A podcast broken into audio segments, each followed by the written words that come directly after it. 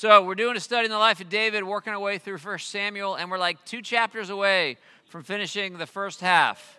So, that's something, right? So, we're in 1 Samuel chapter 29, and it's short. It's a little tiny mini chapter. So, we're going to read it all. I'm going to read you the whole thing first, and then we'll kind of take it apart as we go, okay? Now, this may seem a little bit strange because we're really studying David, but David may not seem to be merely the, the focus here, similar to last week. So here it is 1 Samuel chapter 29, verse 1. The Philistines gathered all their forces at Aphek, and Israel camped by the spring in Jezreel. As the Philistine rulers marched with their units of hundreds and thousands, David and his men were marching at the rear with Achish. The commanders of the Philistines asked, What about these Hebrews? And Achish replied, Is this not David, who was an officer of Saul, king of Israel? He's already been with me over a year. From the day he left Saul until now, I have found no fault in him. High praise. But the Philistine commanders were angry with him, with Achish, that is, and they said, Send the man back, that he may return to the place you assigned him. He must not go with us into battle, or he will turn against us during the fighting. How better could he regain his master's favor than by taking the heads of our own men? Isn't this the David they sang about in their dances? Saul has slain his thousands, and David his tens of thousands. So Achish called David and said to him, As surely as the Lord lives, you've been reliable, and I would be pleased to have you serve with me in the army. From the day you came to me until now, I found no fault in you, but the rulers don't approve of you. Turn back and go in peace. Do nothing to displease the Philistine rulers. What have I done? asked David. What have you found against your servant from the day I came to you until now? Why can't I go and fight against, quote, the enemies of my Lord the king? Achish answered, I know that you have been as pleasing in my eyes as an angel of God. Nevertheless, the Philistine commanders have said he must not go with us into battle, up with us into battle. Now get up early along with your master's servants who have come with you, and leave in the morning as soon as it is light. So David and his men got up early in the morning to go back to the land of the Philistines, and the Philistines went to Jezreel. Okay, here's what's going on. We've been, we're not really intending to do a study of 1 Samuel. We're really trying to do a study of the life of David. Um, it just so happens that the life of David is recorded in 1 Samuel and 2 Samuel and a bunch of other places besides. Lots of Psalms, and he's, as we've said, he's the most broadly attested character in the Bible, uh, except, except Jesus. Tons and tons of material about him. We've gotten to a point in the story, though, where there's multiple things going on simultaneously.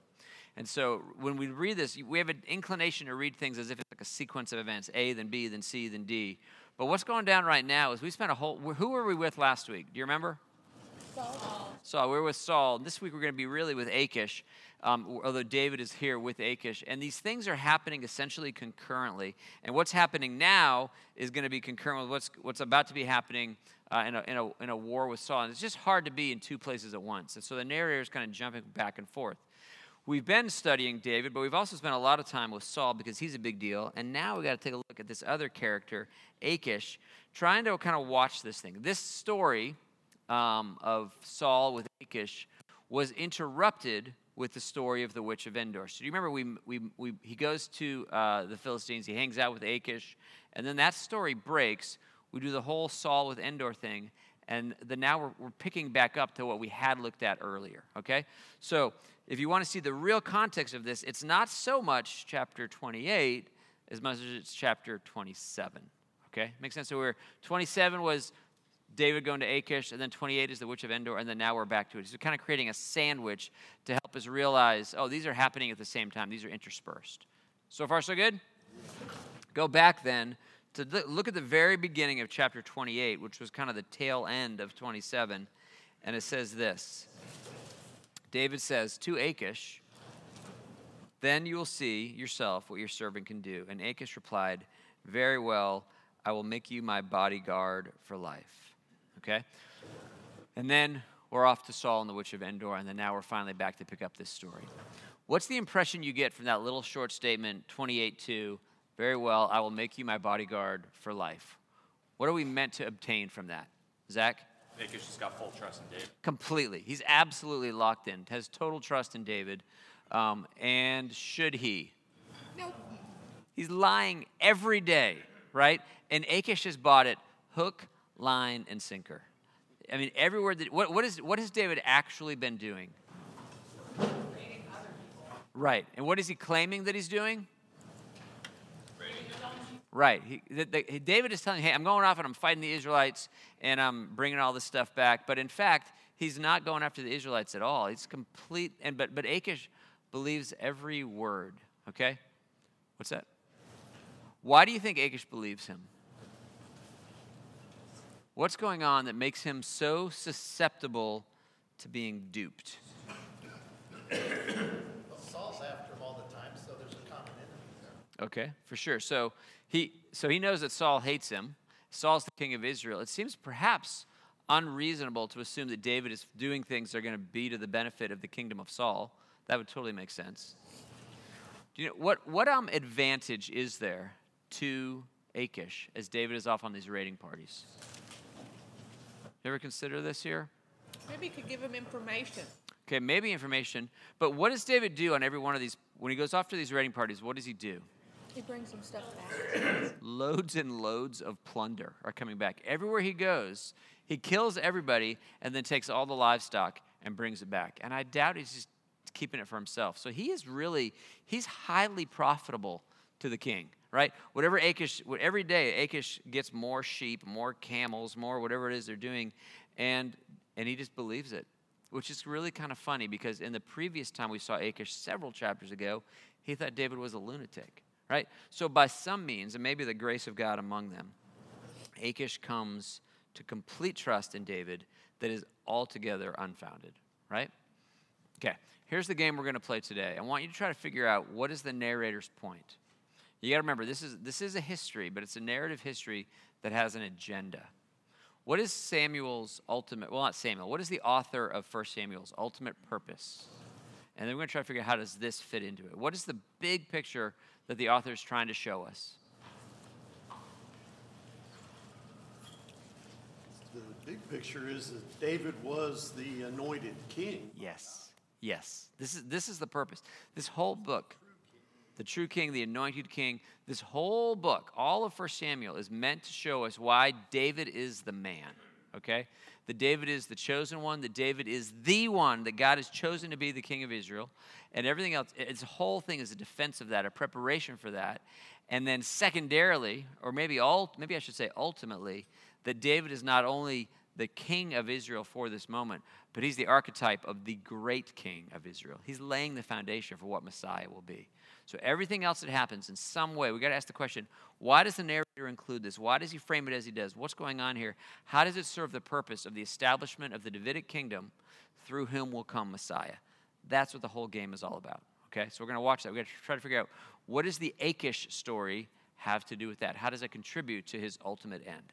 That's kind of as we're learning to read narrative, that's what we're asking the questions about. Like, what are you trying to go do, do here? John? Another big thing about this uh, is that uh, it shows how God rescued David from a very tight situation that he had gotten himself into. A hundred percent, right? Over and over and over again, we're going to see God as David's rescuer. And that, how does that claim, how does the fact that God keeps rescuing David contribute to the ultimate end of saying that David is, that David is the chosen king? God had a purpose for David. God has a purpose for David. Excellent. Would you add, add anything to that? All roads lead to the same place in this book. So it's a sovereign will playing out. Yes, that's right. God has determined that this man will be king. Psalm 2 says, I have anointed my king, I've placed him in Zion. And though that's ultimately looking at Messiah, it's coming again through the agency of David. And whatever God determines to come to pass for his king will come to pass. We, we've seen it, we've seen the echo of this in Jesus' life, where like the crowds come after Jesus and they're going to throw him off a cliff, and somehow he just ducks through it and they miss him, right? That same thing that though a thousand have fallen on my side, nothing's going to harm me, right? That is what's going on with David. So every time we see David slip the noose, what we're supposed to recognize in that is like, okay, God will accomplish his purposes no matter what armies are, are you know, aligned against him. Okay? This is going to fit into that. There's going to be a little bit more to it, but and we'll, we'll see it as we go. Okay? We'll kind of take a little bit at a time. So let's go. Let's do. Which part do we want to do? Uh, Hmm, where do we want to start? Oh, I already said this to you guys, but I put it in my notes, so I'll say it again. 1 Samuel 27 9, if you go back just a bit, listen to this. This is kind of the answer to the question. One of the reasons that I think Achish is, is so hooked in here is in 27 9. Whenever David attacked an area, he did not leave a man or woman alive, but took sheep, cattle, donkeys, camels, clothes. Then he returned to Achish. So Achish is partly blinded by the fact that David is so profitable to him, right? Be aware of that. Sometimes the guy that's greasing your palms might be doing more than you realize, right? That's what's happening with Achish. Yeah. I hope this isn't too much of a tangent, but how does it seem possible that Achish has not gotten word of his own people being destroyed, whereas for some reason throughout this entire land, the word of Saul and David seems to be Right. Right. Okay, it's a great question. How has how has David gotten away with this so many times and word hasn't gotten back? What what do you guys think? Yeah, how how is how is he so duped? Cat first? Because he killed everybody. I think that's the bottom line, right? Because he killed everybody. So when you kill everybody, there's just fewer people that can report report the news. no suspicion that you've never heard from your people. I know, I know. It, I, I agree with you. There's some there's some craziness to that. Ray, did you want to say anything? Was that your answer? Verse 11 says exactly that. He killed everybody so that nobody could bring news back. That's right. And I think that, but you still got to wonder, like, did, does no one ever stumble across a village where everyone's dead and the sheep are all gone, you know? But, but I think that's the part of the strategy. is There's simply no informants, right? Now, I don't think he could have gotten away with it forever. And I don't think, I, I think in all things, this whole narrative, Zach, when you read it, and you're supposed to think, wow, that was really lucky that they're coming around the mountain, and at the last second, Saul gets pulled away. That they, uh, you know that they go into the cave, and it just happens to be the cave where Saul is. You know, like thing after thing after thing. So I think part of what's supposed to happen is okay. David is a strategist, and he's going to do things. All, he's going to do so many things well, and yet nobody's that good. Nobody's that good.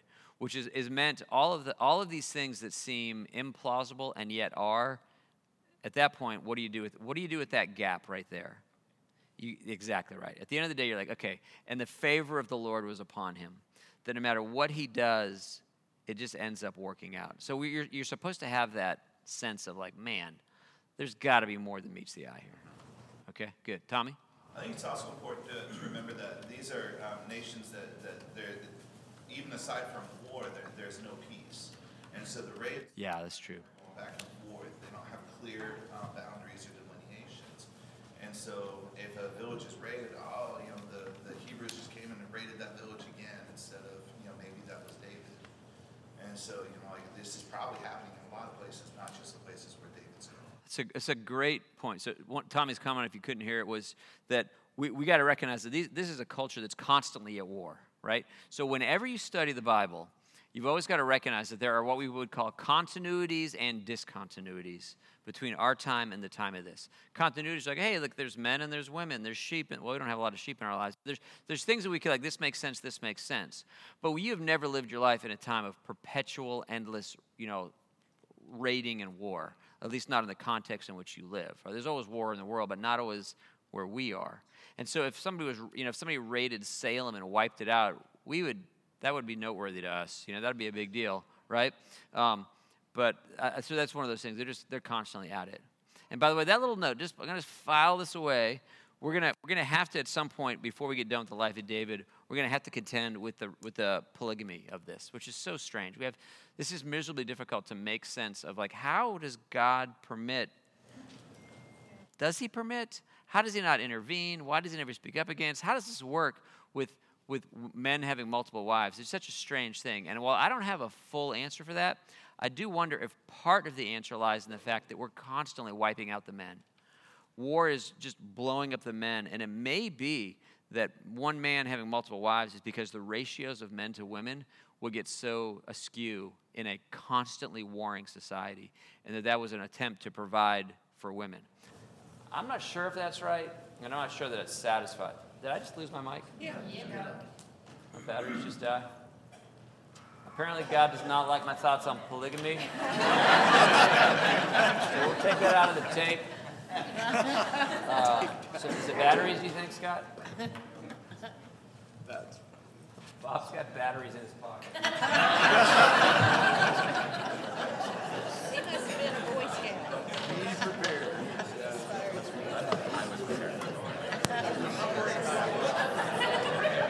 Okay, is that back on? Bob Blacksmith, ladies and gentlemen. So, as I was saying, God hates polygamy in every circumstance. Uh, John? Uh, Two things. Uh, First, a more recent example. um, Among the American Indian tribes, uh, Cherokees had frequent warfare. If a village, they were normally monogamous, but if a village had lost a large portion of its uh, male members, the surviving men would take on uh, one or two extra wives, or take up slack for the guys who gone. Yeah, that's the exact phenomena that I think may explain it. The population decline. And also, God's view of what David was doing in uh, the book of the law, uh, uh, Moses had, uh, command Moses had given to them is, in the future when you have a king, the king is not to ma- have many wives. Of course, yeah. And there's there's all sorts of you know imagery about the king. Not not a lot of wives, not a lot of gold, not a lot of horses. And David's violating this. Solomon will violate that huge, Yeah. exclamation points. No no question. And we will. There's gonna be times we're gonna we're gonna have to talk about polygamy more before we're done this thing. So I just want to kind of lay out there the continuities and discontinuities are part of the things we got to grapple with as we make sense of what we see in the text. Okay, so let's keep going here. So uh, Achish is uh, loves David, trusts David, and how do his men feel about him? Hate him. One of, one of the things that's surprising is that Achish is so beholden to his men, right? Normally, you think the king would just be like, "So you're all dead," you know. He, the king, the king does not submit to the advisors, but Achish does, which is odd. Kelly, did you want to speak to that? Well, no, I just wanted to ask, another reason Achish was blinded by, or so loyal to David, was because it was kind of a feather in his cap to have the best Hebrew warrior on his Oh, no question. I think he had to have some pride in that, that he won over the David who slayed his ten thousands. But his, his strategist, his, the men under him were not by that. Yeah, It's like a feather in Keith's- cap. yeah. I think you're uh, so. Kelly's saying that one of the things so he's getting financial gain. If you want, it's kind of like why do people do what they do? Well, it's it's always an appeal to the same thing. So you're gonna if you appeal to my sense of greed or my sense of pride, you're probably gonna win, right? And that's what's happening here. He's gonna he's getting he's making money off of David, but he's also got Saul's guy that hates Saul has come onto my team. You know, and you like having the opposite team's star quarterback playing for you. And I think that Achish is getting some some pleasure out of that. Now he is it's just foolish that he's so dumb to not realize how he's getting hammered by it. But I think it's got to be part of like you know God bringing about a blindness in his life. Okay, so the men are like not having it. Like you got to get rid of this guy. He's going to kill us all. It's bad news. And I, I love this this line here. It reminds me of my favorite movie, when it says. Uh, um, in verse 4 Send the man back that he may return to the place you assigned him. He must not go with us into battle, or he will turn against us during the fighting. Uh, Braveheart, right? That's the Irish in Braveheart. Remember when like they were all in the battle and then they, they meet at the line and then the Irish turn around and shake hands with all the Scots and then go fight England together? That, that's what he's expecting is going to happen. But it's not. It's not going to, so they're going to prevent it from, from playing out. Um, all right, so then we keep going here. Where was I? In verse 8. Take a look. 29 8. But what have I done? asked David. And what have you found against your servant from the day I came to you until now? Why can't I go and fight against the enemies of my Lord the king? Okay, what is David saying? When he says, Why can't I go fight against, quote, the enemies of my Lord the king? What, do you, what is he saying right there? It's another one of those half truths. It's another one of these half truths. Very good, Bob. Referring to Saul in his heart, probably, because that's his king. Well, the phrase, David is fond of the phrase, my Lord the king, and it's always about Saul. Go back, look, take a look. Go to 24 8. Then David went out of the cave, and he called out to Saul, My Lord the king. And when Saul looked behind him, David bowed down and prostrated himself with his face to the ground. In 26 17, Saul recognized David's voice and said, Is that your voice, David, my son? And David replied, Yes, it is, my Lord, the king. And so when he says, back in our text, 29 8, Why can't I go out and fight against the enemies of my Lord, the king? I strongly suspect that David is saying one thing, knowing that Achish will hear a different thing. Mm. And Achish is altogether happy to write himself into the role of my Lord the King. But really, so it's is half truth or just a tricky, you think I said one thing, but I really said something else, right? And so, once again, Achish, you know, Achish takes the bait and doesn't understand it, and it all works out. Now, do you think that David, what do you guys think? And I don't know the answer to this, but I'd be interested to hear your thoughts. Did David want to go fight and pull an Irish in Braveheart? Or was David simply bluffing and hoping, dear God, let me get out of this? What, what do you think David's ploy was there? Given that, I don't know, maybe you know, maybe there's a clue that I haven't seen. What do you, what do you guys think? John? Personally, I think he's bluffing, and I'm probably thinking, how am I gonna get out of this? Yeah, that that's certainly an option. It could could very well- anybody on anybody on the other side of that think that he was hoping to get in there and flip around and just wipe out the Philistines? What did John say? I couldn't hear. John thinks he was bluffing and just praying that God would somehow get him out of this. Stuart? I think he just, he would just keep going and just wherever God leads. I mean, I, I don't know. I mean, uh, it's impossible to know, but he seems to be connected to God's will at this point in his life. Yeah. Um, so I'm thinking he's figuring God will deliver Yeah. way through, whether it's they send me away or I go into battle, something's going to happen that he won't raise his hand to Saul because he could have already done it. Yeah. And I think I think that's as good of answer as any that we he's he's following the Lord. He's in he can't he has to he has to continue the bluff. He's basically painted himself into a corner and his only hope is that God would intervene and, and pull him out of it. You know, which he does. Suzanne, what was your vote? Uh, that, I mean, he's a warrior, and I think his his normal mode of operation is to go forward, like Stuart said, go forward to the next the next thing, and the, the Lord will provide direction. And so he's just kind of like, well, I'm either gonna go into battle with these guys and actually slaughter them all, um, great for Israel, or I'm gonna hang back here and not Yes. get stuck in this. So it, it may literally be at this moment, David doesn't know what he's going to do. It might be that he's going to get his men, because you notice it's not just David, right? Did you notice that? It's not only David that the Achish's men have a problem with. What, what do they, re- in fact, what do they refer to David as? In their lament. Go back to where they're complaining. What do they say? These Hebrews. These Hebrews, plural. remember, David's got like a whole slew of dudes that have been following him. So it's not just the one guy. So David may have very well been like, well, we're going to go, we're gonna, we'll just play this thing out as it goes. And he's making it up as he goes along. It's highly improvisational. And he's just waiting for the Lord to, well, we got to kill them all. We got to do this. Or maybe he's going to get an escape. And I think he's probably relieved at this point that there's an answer. But we don't, we don't exactly know. Okay, a couple more hands. For, for, jump here, yeah. Yeah, I guess going back, what, was his original intent? I mean, it was to take refuge from Saul to begin with. That's right. Yeah. So you yeah, so Michael is saying that David's intent was to take refuge from Saul, and so what about that? Uh, I'm just wondering, did he have forethought? Uh, of, was it just refuge, or did he have forethought of doing something? Like, I don't think I think his primary goal. Remember, because he went here because he finally and sort of gives up. Like one of these days, Saul is going to kill me, and then he kind of takes this kind of less. You know, he's a little more more fearful than he'd been.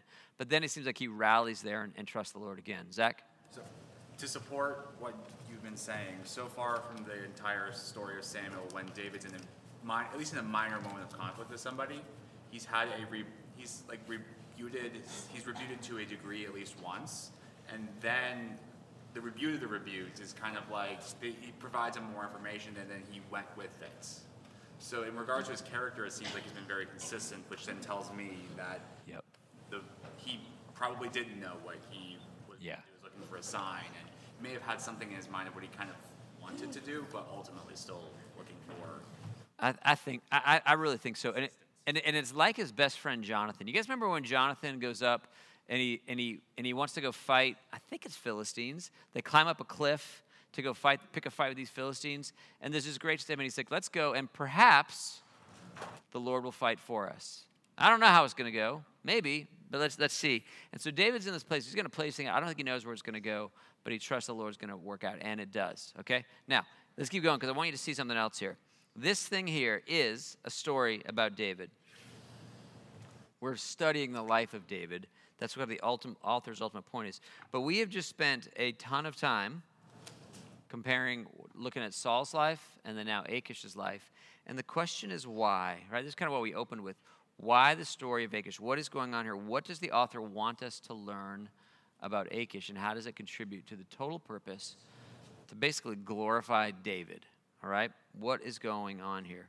And what's what we're going to see, I think it's next week, is we're going to see Saul is finally going to die, right? David has had. What is? Um, let me ask you this: What is David's fundamental desire concerning Saul's death? There's two actually. There are two things. John, I'm going to let somebody else jump on this, bro. Two things that David wants to be true about Saul's death. What are they? He didn't do it. Okay. Uh, that he didn't do it? Number that's number 2 is that he doesn't do it. And what's number 1? God does it. That it happens, right? That's I mean these are the two things. Like he's longing for Saul to die by somebody else's hand. Okay?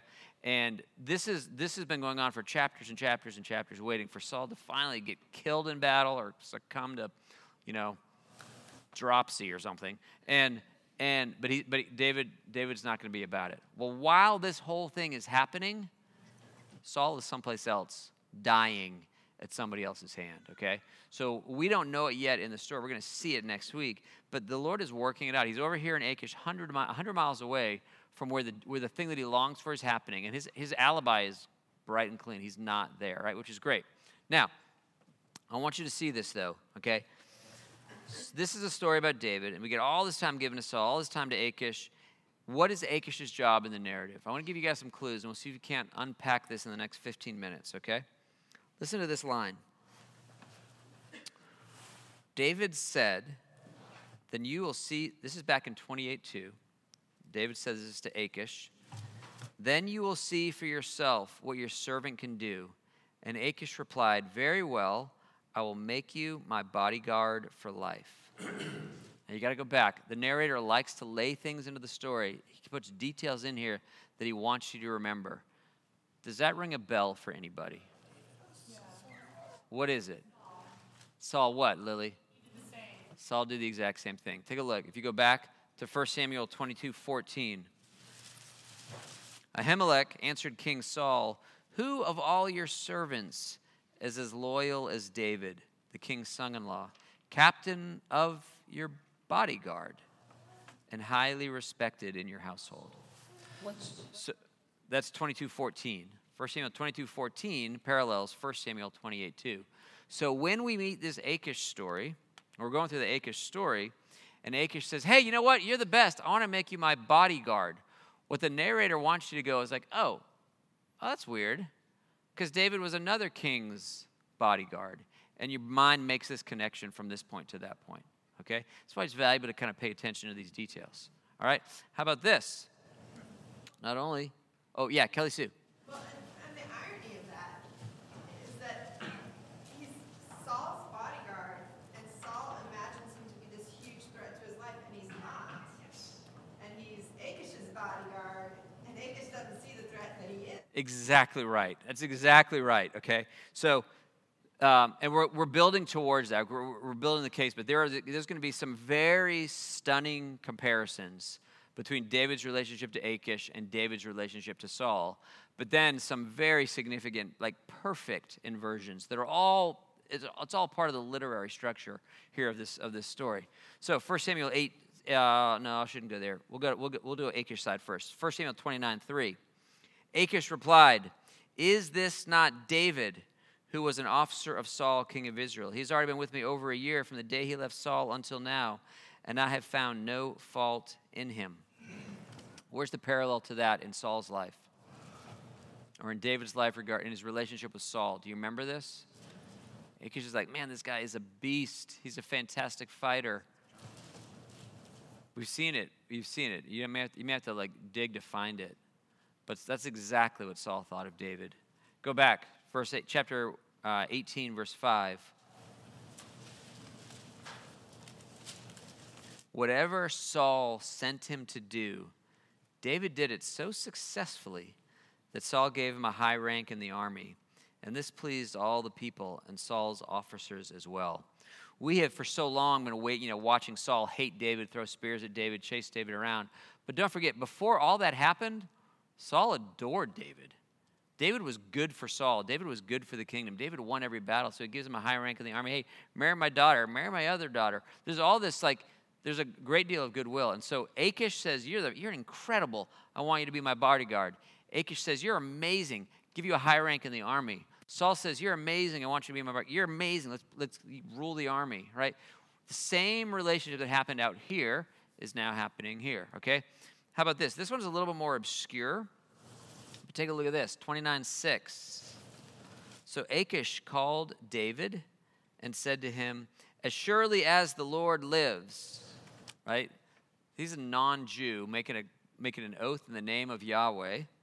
You have been reliable, and I will be pleased to have you serve with me in the army. From the day until now, I have found no fault in you, but the rulers don't approve of you. He's making an oath in the name of Yahweh that is completely wrong, right? He's, this is, he's, he's exactly backward, and he's making this foolish oath in the name of Yahweh. We've talked about this one. Do you remember when it happened for Saul?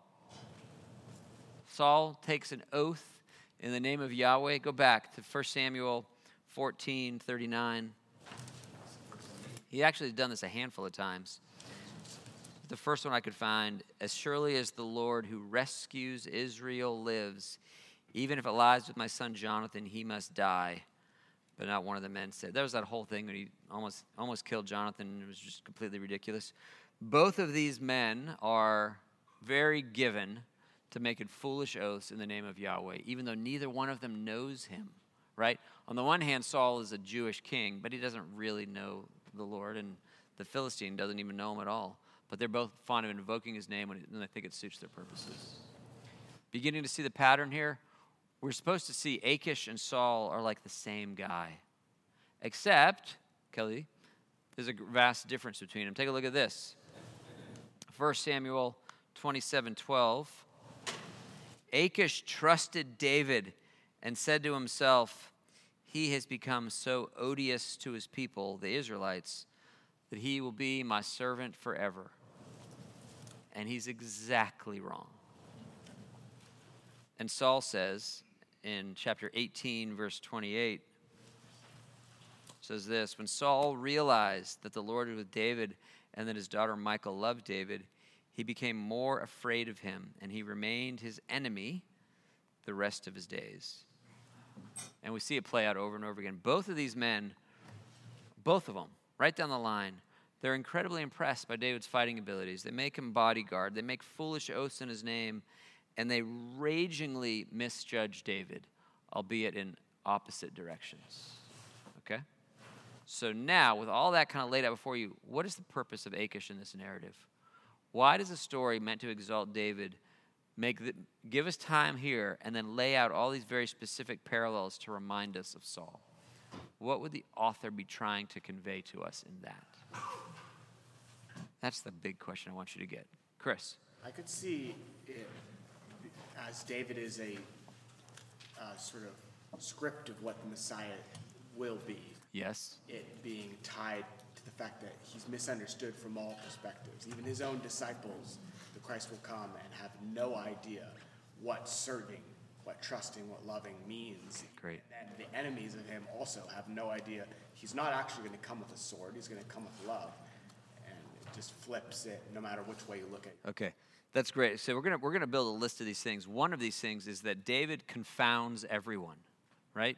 Like he's Saul cannot make sense of him. Achish cannot make sense of him. He's just kind of he doesn't fit into their boxes. And when the Messiah comes, he too is going to be a, a bewildering figure to everyone. They can't make sense of him. So this is absolutely true. Gary. Maybe the the writer of this narrative wants people to know that even an enemy king, an archenemy Philistine, can see the excellence of David. Oh, this is true. Yeah, there are things there are because there are things that he gets exactly right. His his his supremacy, right? Not only seen by Achish, but I would say contrasted to Achish. We'll unpack that more in a minute. So yes, Dan. But I think a piece of it too is that the author is showing this is what kingship looks like when God is not behind them. Yes. Whereas, you know, this is also then what kingship looks like when God is with them. You know, David versus the other two kings. Yes. Yes. Okay. So this would be to put this in a little bit more painful terms. You could pick your. It doesn't. We'll, we'll pick President Biden because he's the current president. But if we made a list, right, of like the U.S., like the, you know, the leader of the United States of America and the leader of Russia, and said they're similar here, here, here, here, and here, that would be that'd be a discouraging moment, right? Saul and and Achish are enemy are enemy kings. They're like they're they're our arch nemesis, right? And yet, my goodness, click, click, click, click, click. When it comes to the most pressing question, the deepest thing that this book is concerned with is the understanding of David and what the king ought to be like and what the king will be like. There's not a nickel's worth of difference between Saul and Achish, right? And in the same that we would be insulted or embarrassed to find out that, you know, whatever it is that you happen to lead, whoever, wherever you're in charge, if your if your nemesis was just like you, that'd be a drag. And that's, that's exactly where we're going with this. Is there's no difference between Saul and Achish. But there is a difference between Saul and Achish and one other guy. You're meant to see this triangle of these kings, and David set as the, as the apex of it. Yeah, please.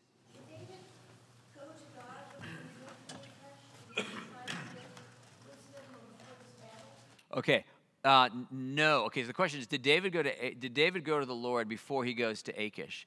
And the answer is no, he didn't. Now he has over and over and over and over again turned to the Lord, trusted in the Lord. But what gets us, what's what gets him here is he's like, man, God has rescued me 47 times, but who knows about 48, right? And then he, and then he flees. So David goes here in a place of weakness and lowliness and fear, and he's going to start making some bad decisions, right? We've been waiting for it. To, it's going to start getting worse as we go. Um, but even despite the fact that David is in a moment of fear, God persists in rescuing him, persists in his kindness to him, even though he's blowing it, right? So David is not merely the archetype of like the one who gets it all right, but he is the one who, who experiences radical grace when he, when he blows it.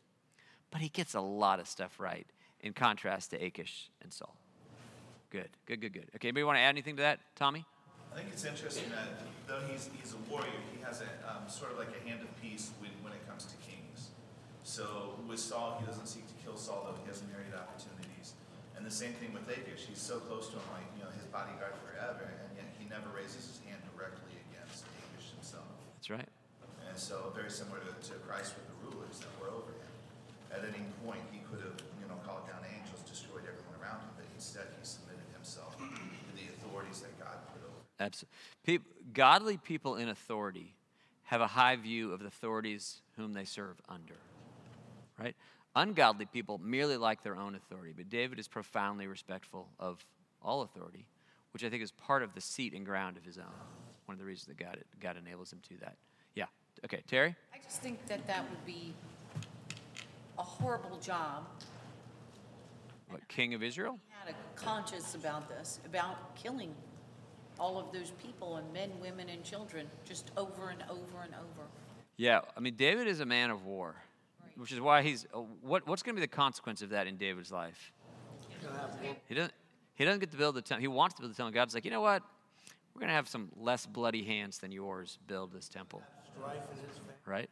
There's going to be. There's going to be. There are, there are ways where God uses him in that in that end, but it, there's no question it's it has a deleterious effect on his, in his soul, and God limits his access to things because of it, right? So we can, we can at, the, at the right moment, you're grateful for people that are willing to stand against enemies, right? As we see today, we maybe forgot for a little while, but the world is ruled by the disciplined use of force, right? And there's a place for that, but it impacts those that are wielding the sword, to be sure. Yeah. Catherine? Um, shows how even leaders um, who are, well, David, just listening to God, walking with Him, consulting Him, even they have moments of weakness. Even they can be easily swayed or, I don't know how to say it, but, but maybe they get tired. Oh, for sure. And just, I'm just going to do it on my own. Uh huh. And that's what David is this double character, right? He is, on the one hand, the type of the Messiah, but he cannot be the Messiah. He cannot fulfill his own promise. We've seen it over and over again. Okay, so here's where it lands, you guys. There's all these similarities between Achish and Saul, and the point, I think, is to say that Saul is a king like any other. He is the king of Israel, but there's not a nickel's worth of difference between him and their greatest enemy, Achish, the king of the Philistines, right? Saul hated and feared the one that he should have loved and trusted. Achish loved and trusted the one he should have feared and mistrusted, right? Saul misses it all. Saul, Saul is enamored by the same things. Saul makes the same kind of decisions, and then he gets it terribly, terribly wrong. And when you compare David to both of these guys, he stands above them both. He is the only, the narrator wants to see, do you get it yet? It's David. He's the only one worthy to be the real king. David is actually unlike any of these other guys. Not unlike them enough to meet your deepest needs, but he is unlike them enough to be the template from which the Messiah will come. The Messiah will be born of the line of this man, which is really pretty exceptional. We had heard like a thousand years, it'll be from Abraham, it'll be from Isaac, it'll be from Jacob, but there's been no winnowing of the line until today, until now. Now it will be of this guy, David, who is a king above all the rest. He is very much in the Old Testament narrative, he is the king of all the kings, the high water mark. And it is from him will come the one who outreigns not just Achish and Saul, but is better than anyone who's ever lived. David is setting us up for that. Okay? So next week, David's going to finally get what he longs for. All right, we're moving, we're, we're moving, well, maybe not quite. We're moving in to this climactic moment of the death of Saul. And then, what's going to come after the death of Saul? What is it? The enthronement of David. He was anointed king like a hundred years ago, like forever ago. What is it? Literally, it's like 30 years or something. It's like it's like a lot, 16. What is it? Do you remember? 16, 17. It's like a long time, right? From November to January is like it's a long time here. Okay. And uh, he's been anointed, but he won't become king. Saul's got to die. So we're, we're, we're moving there. And there'll be some great things. But strap in, because it's also still going to un- unwind a little bit for him. Okay? So go to the next chapter. We'll talk again next week.